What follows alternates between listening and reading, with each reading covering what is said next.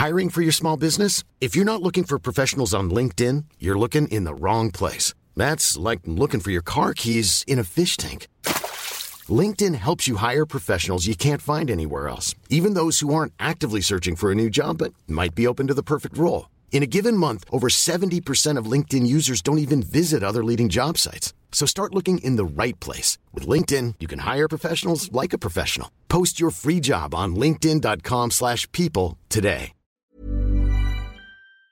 Après deux semaines de bombardements intenses sur la bande de Gaza, Israël est entré ce week-end dans une nouvelle phase de son attaque. Elle avance désormais avec des soldats dans le nord du territoire palestinien. Mais alors, quelle est la stratégie d'Israël aujourd'hui et pourquoi est-elle aussi euh, critiquée? Salut, c'est Hugo, j'espère que vous allez bien. C'est euh, le sujet à la une des actualités du jour. La guerre est donc entrée dans une nouvelle phase. C'est ce qu'a affirmé euh, ce samedi le gouvernement israélien après une nuit de vendredi à samedi marquée par des bombardements intenses et par une offensive de l'armée israélienne directement dans le territoire palestinien de Gaza. On compte désormais plus de 8300 tués côté palestinien et 1400 tués côté israélien, la plupart lors de l'attaque du 7 octobre. C'est ce qu'indiquent les derniers chiffres du ministère palestinien de la Santé dirigé par le Hamas et le gouvernement israélien. Par ailleurs, parmi les morts palestiniens, plus de 3000 tués seraient des enfants selon l'ONG Save the Children. Par ailleurs, Internet a été euh, coupé à Gaza pendant plus de 36 heures ce week-end à cause des frappes israéliennes qui inquiètent par ailleurs de plus en plus les ONG de défense des droits humains. Et ce alors que la situation humanitaire à Gaza est déjà catastrophique. On en parle depuis plusieurs jours et on va continuer à en parler. Mais alors, quelle est euh, la stratégie d'Israël? Comment est-ce que le Hamas souhaite répondre? Et quelles sont les critiques adressées à cette stratégie israélienne? Alors, publiquement, le gouvernement israélien affiche un triple objectif. D'abord, détruire le Hamas,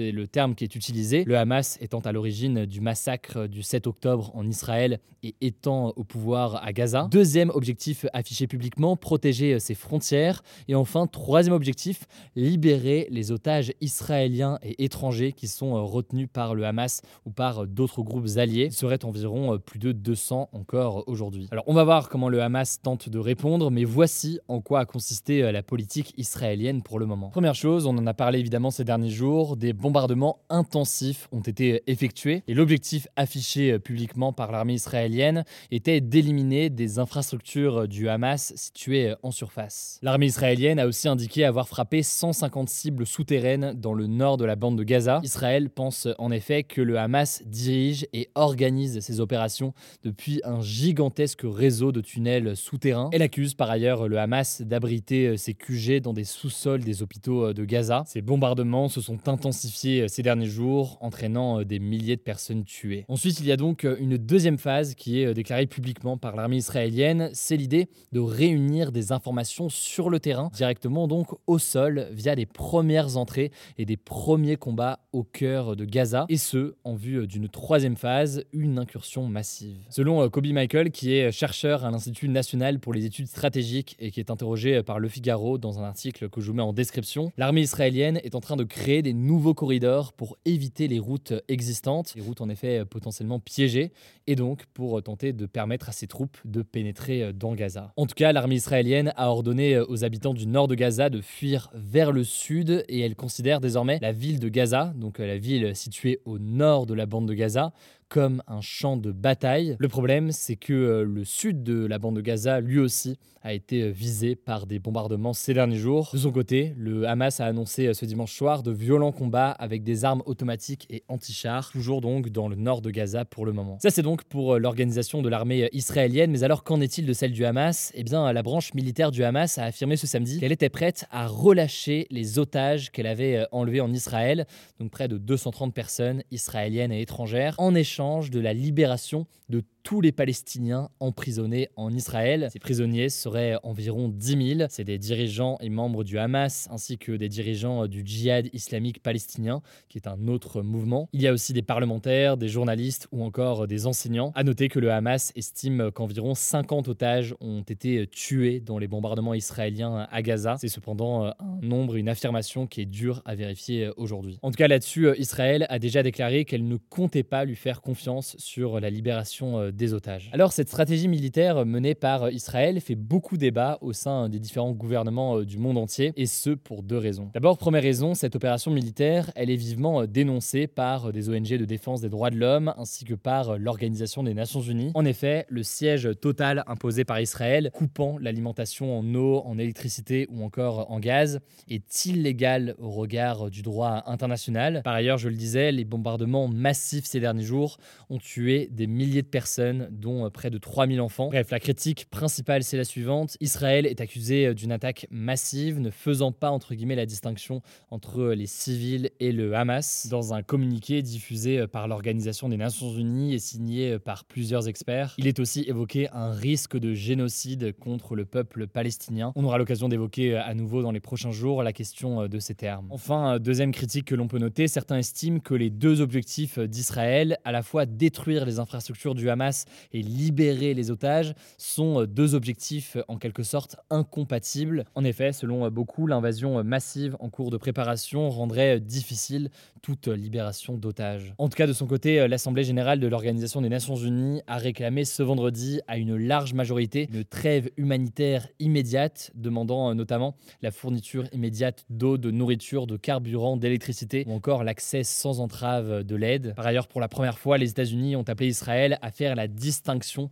entre le Hamas et les civils palestiniens. Je vous laisse avec euh, Léa pour les actualités en bref et je reviens juste après. Merci Hugo et bonjour à tous. On commence avec cette actu. En Russie, plusieurs dizaines de personnes se sont introduites de force ce dimanche dans l'aéroport de Makachkala, la capitale de la République russe du Daghestan, qui est à majorité musulmane. Ces personnes ont fait éruption sur le toit de l'aéroport et sur le tarmac, alors qu'un avion en provenance d'Israël devait y atterrir. D'après les vidéos partagées sur Telegram, elles étaient à la recherche d'Israéliens et de Juifs. 60 personnes ont été interpellées, 9 policiers ont été blessés et l'aéroport a été temporairement fermé. Cet incident est intervenu alors que de nombreux actes antisémites ont été enregistrés ces derniers jours dans le Caucase russe.